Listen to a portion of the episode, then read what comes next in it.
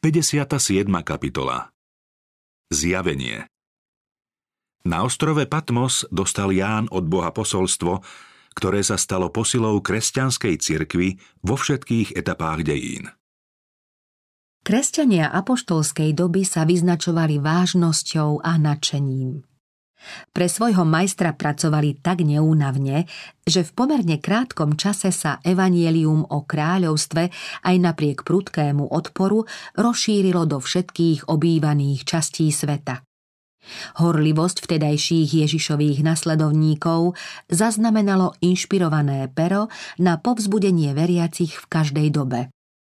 O efeskom cirkevnom zbore, ktorý pán Ježiš uviedol ako symbol celej kresťanskej cirkvy apoštolskej doby, verný a pravý svedok povedal Poznám tvoje skutky, aj tvoju námahu a vytrvalosť a viem, že nemôžeš zniesť zlých. Skúšal si tých, čo hovoria, že sú apoštolmi a nie sú. A zistil si, že sú to luhári si vytrvalý, veľa si zniesol pre moje meno a neochabol si. Prvá láska Efeský zbor sa spočiatku vyznačoval detskou prostotou a horlivosťou. Veriaci sa skutočne snažili poslúchať každé Božie slovo a ich život zjavoval ozajstnú a úprimnú lásku ku Kristovi. Božiu vôľu plnili radostne, pretože Spasiteľ bol v ich srdci trvale prítomný.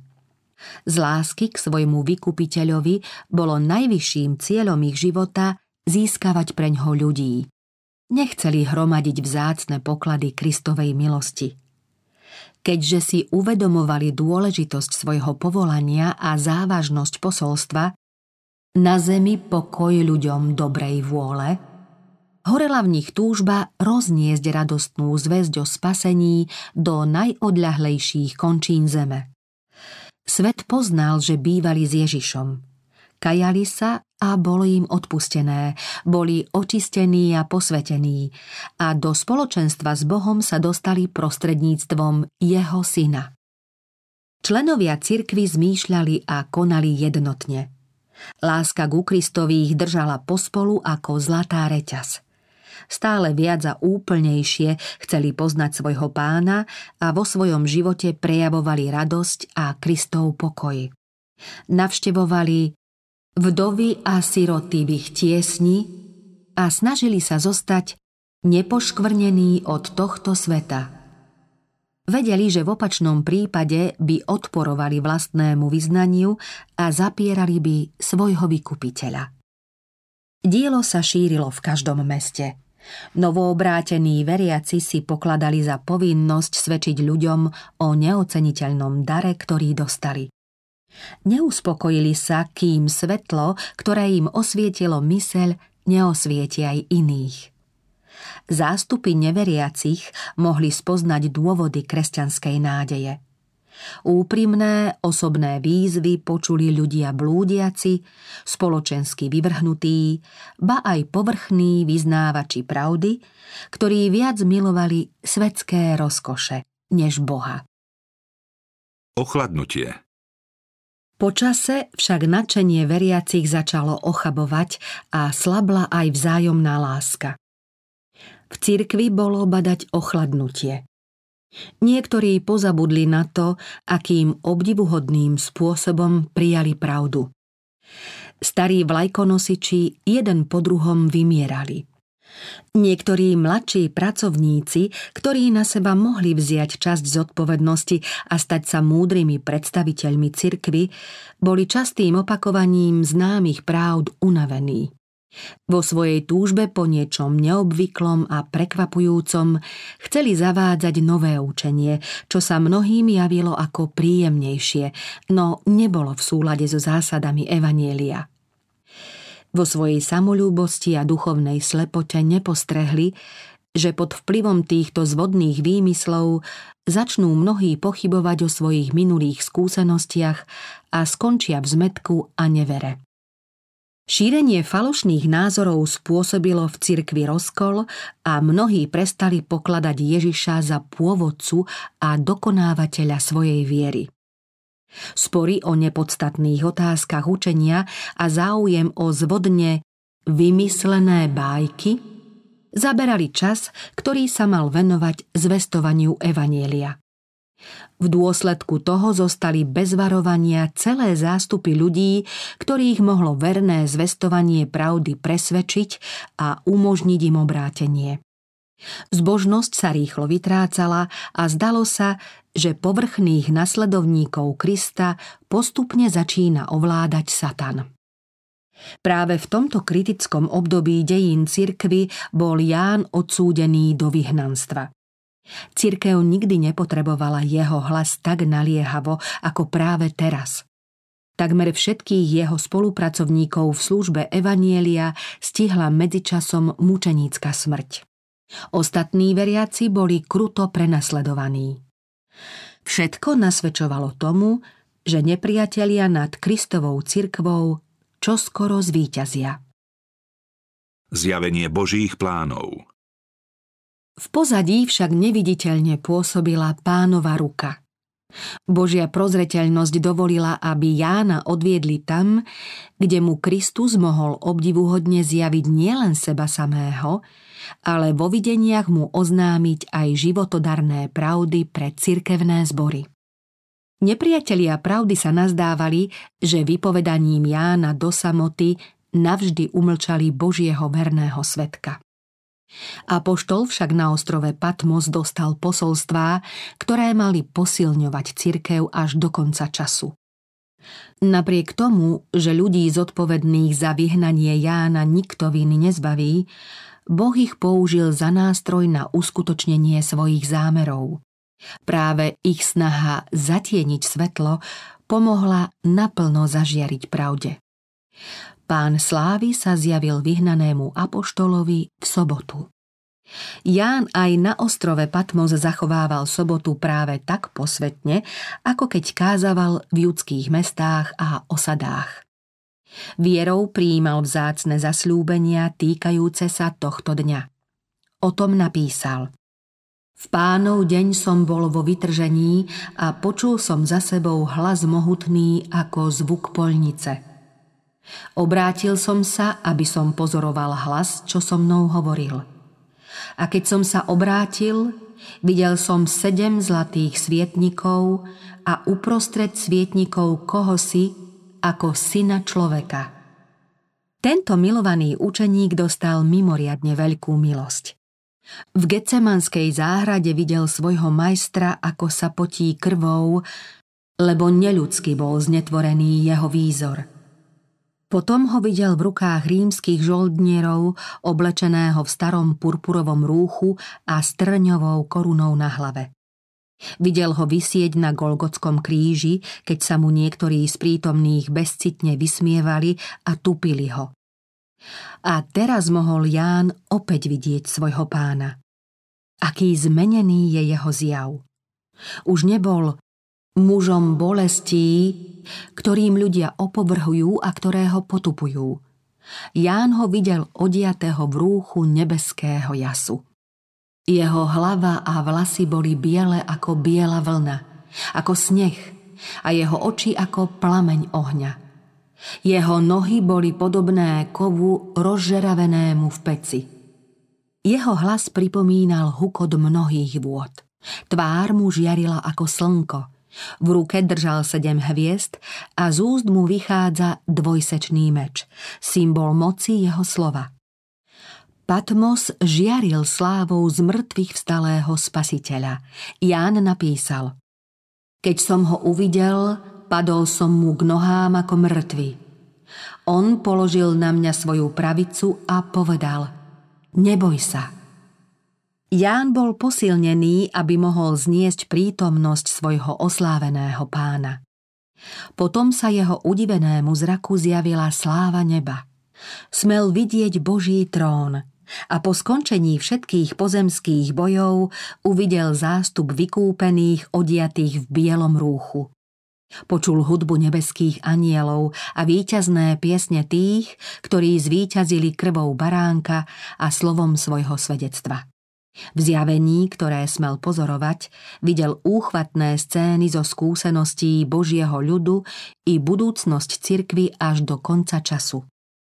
V číselnej a obraznej symbolike videl významné udalosti, ktoré mal zaznamenať, aby Boží ľud v jeho dobe i v budúcich vekoch mohol správne chápať nebezpečenstvá a boje, ktoré ho čakajú. Zrozumiteľné proroctvo toto zjavenie dostal Ján pre kresťanskú cirkev všetkých čias na poučenie a potešenie. Učitelia náboženstva však tvrdili, že je to kniha zapečatená a jej tajomstvá nemožno vysvetliť. Preto sa mnohí odvrátili od tohto prorockého záznamu a skúmaním jeho tajomstiev nechceli strácať čas. Boh však nechce, aby jeho ľud na jeho zjavenie pozeral týmto spôsobom. Veď táto kniha je Zjavenie Ježiša Krista, ktorému dal Boh, aby ukázal svojim služobníkom, čo sa má onedlho stať.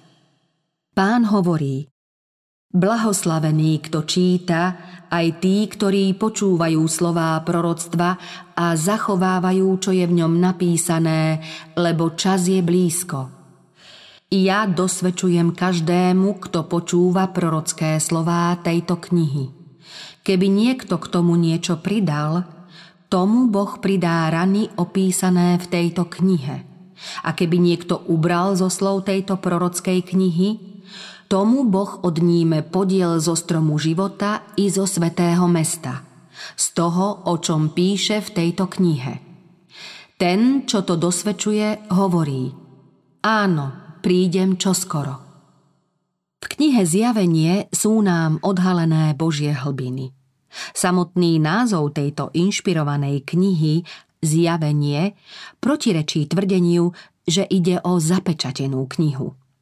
Zjavenie odhaľuje niečo, čo má byť zjavené.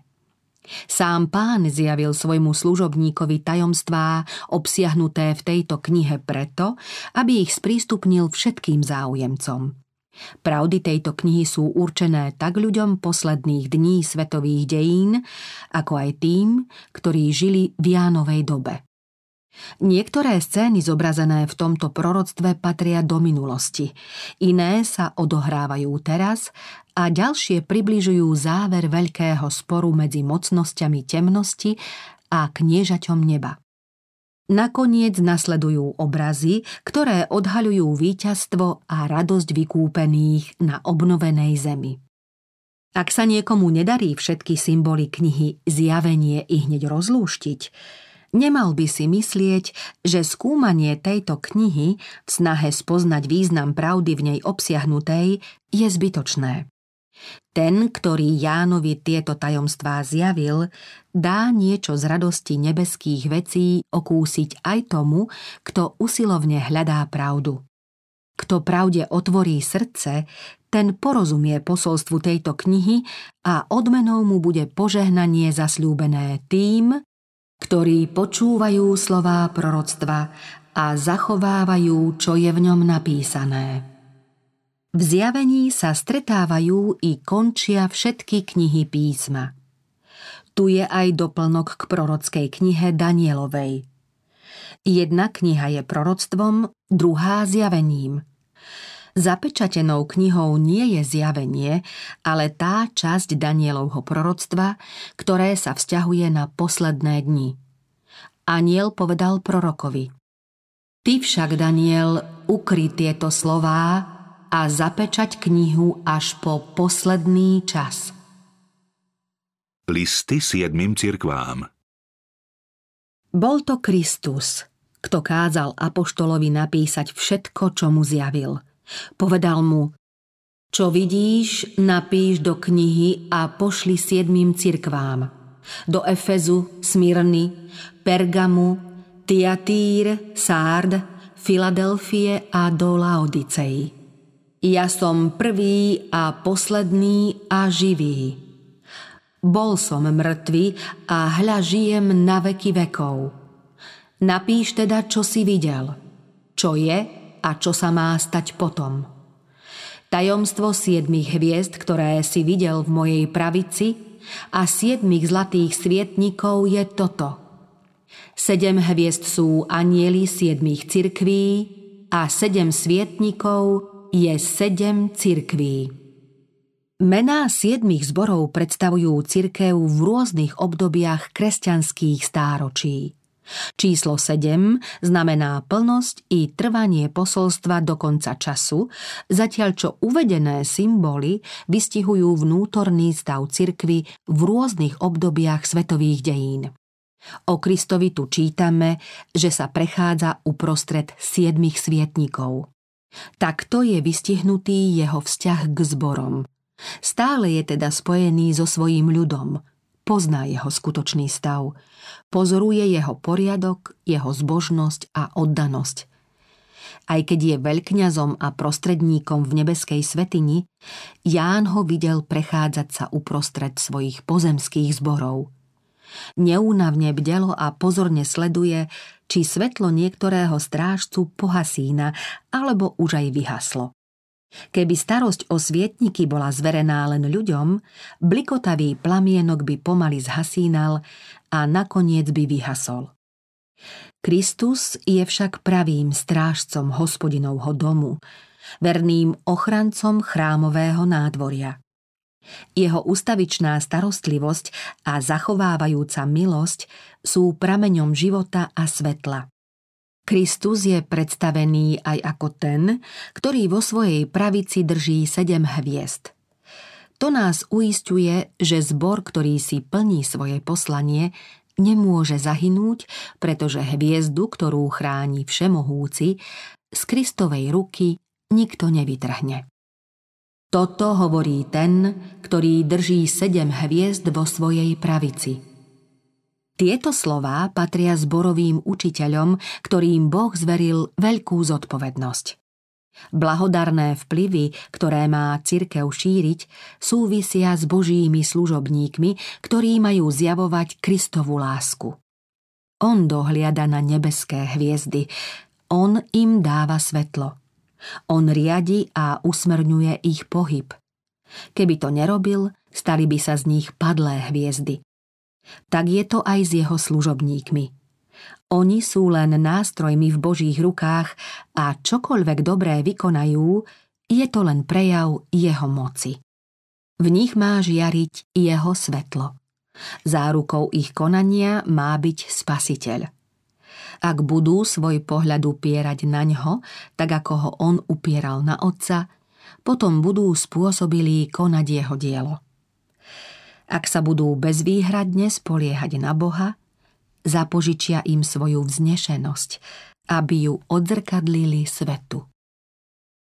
Povzbudenie a zasľúbenie Tajomstvo neprávosti, ktorej pôsobnosť Pavol predpovedal, začala pustošiť už v ranej cirkvi – keď so svojím bludným učením vystúpili falošní učitelia, pred ktorými veriacich varoval Peter, ich bludy zviedli mnohých. Niektorí v skúškach zakolísali a boli v pokušení vzdať sa viery. V čase, keď Ján dostal zjavenia, mnohí stratili prvú lásku k pravde Evanielia.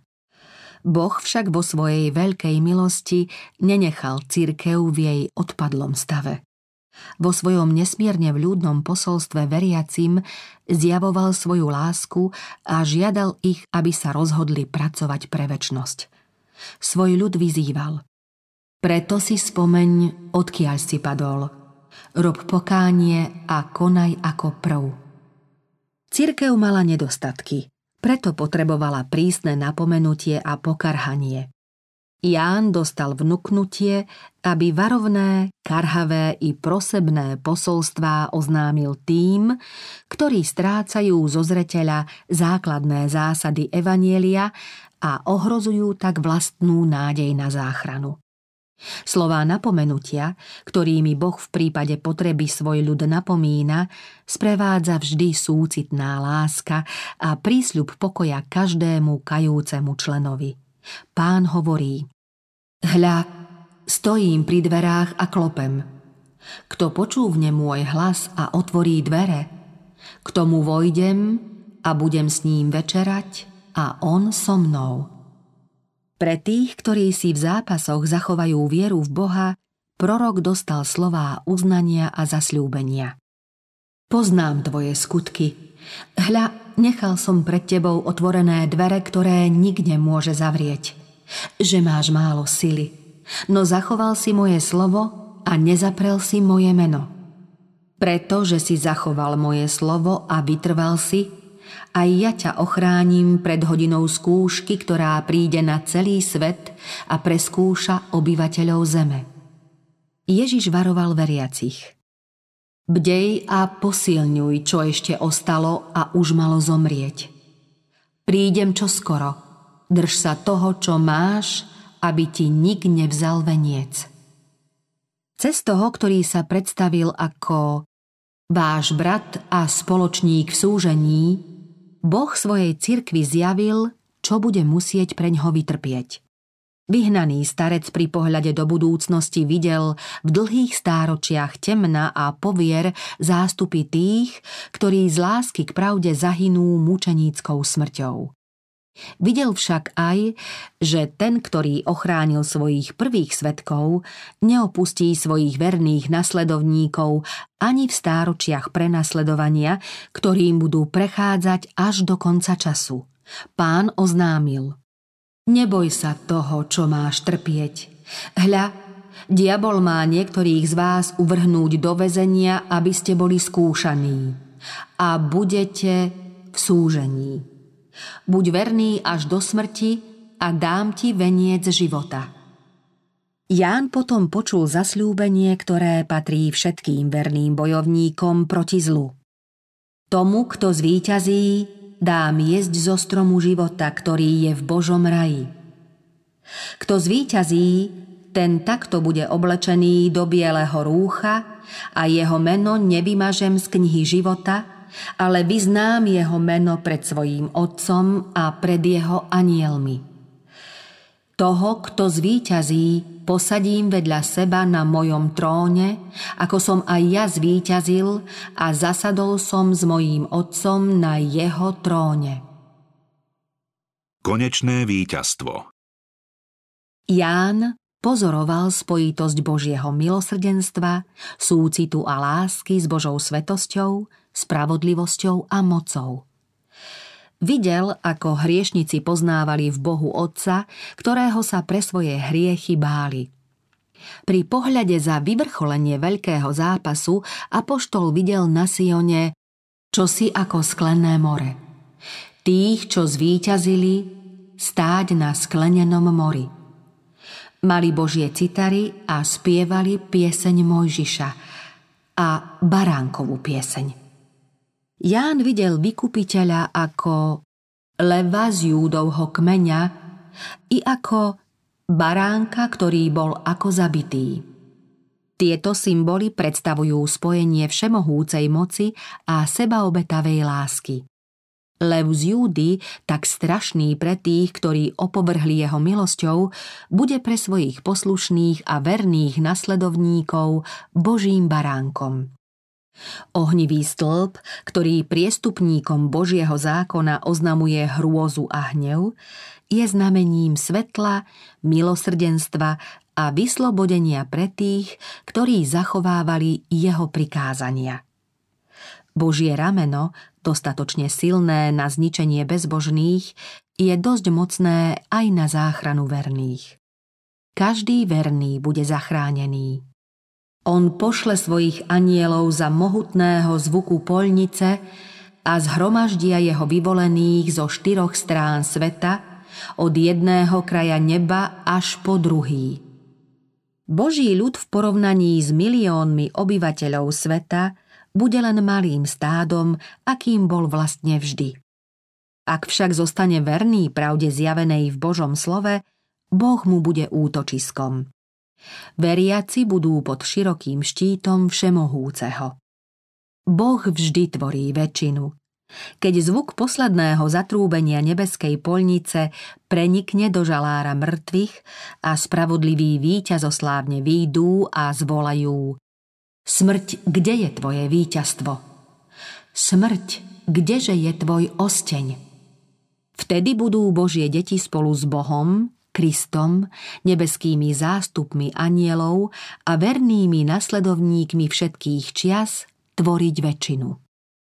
Verní učeníci nasledujú Krista napriek ťažkým bojom, seba zapreniu i trpkému sklamaniu. To všetko im však pomáha poznať, aký zločinný a podlý je hriech, od ktorého sa teraz s odporom odvracajú. Ako účastníci Kristovho utrpenia majú podiel aj na jeho sláve. Prorok vo videní pozoroval konečné víťazstvo ostatku Božej cirkvy. Videl som čosi ako sklené more, zmiešané s ohňom. I tých, ktorí zvíťazili, stáť na sklenenom mori.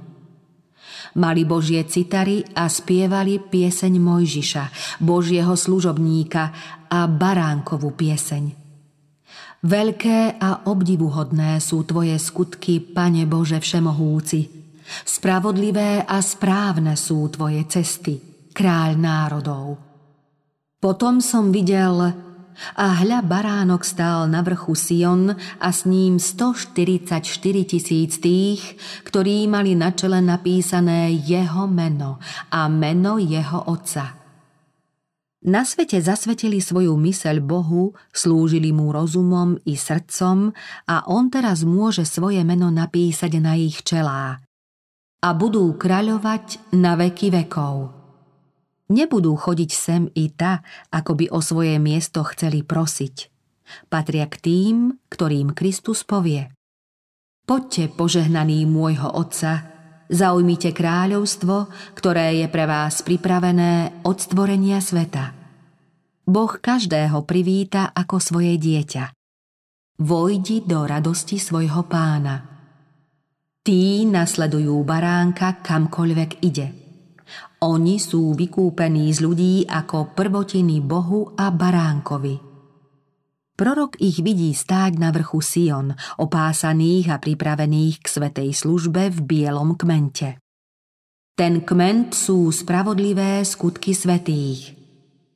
Tí však, ktorí v nebi nasledujú baránka, museli ho najprv nasledovať na zemi. Nerobili to na silu či zo vzdoru, ale v dôverujúcej, ochotnej poslušnosti, ako keď stádo nasleduje svojho pastiera – Hlas, ktorý som počul, znel ako keď citaristi hrajú na svojich citarách. A spievali čosi ako novú pieseň pred trónom. A tú pieseň sa nemohol naučiť nik, iba tých 144 tisíc vykúpených zo zeme. V ich ústach sa nenašla lož, sú bez poškvrny. Nový Jeruzalem a videl som, ako z neba od Boha zostupuje sveté mesto. Nový Jeruzalem, vystrojené ako nevesta, ozdobená pre svojho ženícha, ožierené Božou slávou. Jeho jaz bol podobný najdrahšiemu kameňu, akoby kryštáľovo čistému kameňu jaspisu. Malo veľké a vysoké hradby – Malo 12 brán a na bránach 12 anielov a napísané mená 12 kmeňov syna Izraela. 12 brán je 12 perál. Každá brána bola z jednej perly. A námestie mesta bolo z rídzeho zlata, takého ako priezračné sklo ale chrám som v ňom nevidel, lebo jeho chrámom je pán, všemohúci boh a baránok. Už nikdy tam nebude nič prekliaté. V ňom bude trón Boha a baránka a jeho služobníci mu budú slúžiť. Budú hľadieť na jeho tvár a na čele budú mať jeho meno. Noci už nebude – a nebudú potrebovať svetlo lampy ani svetlo slnka, lebo im bude žiariť pán. Potom mi ukázal rieku života, čistú ako kryštáľ, vytekajúcu od Božieho a baránkovho trónu. Uprostred jeho námestia z oboch strán rieky je strom života, ktorý prináša 12 krát ovocie. Každý mesiac dáva svoje ovocie – a lístie stromu je na uzdravenie národov. Blahoslavení sú tí, ktorí si perú rúcha. Budú mať moc nad stromom života a budú môcť vstúpiť bránami do mesta. A počul som mohutný hlas od trónu hovoriť. Hľa, Boží stánok je medzi ľuďmi a bude medzi nimi prebývať. Oni budú jeho ľudom a sám Boh, ich Boh, bude s nimi.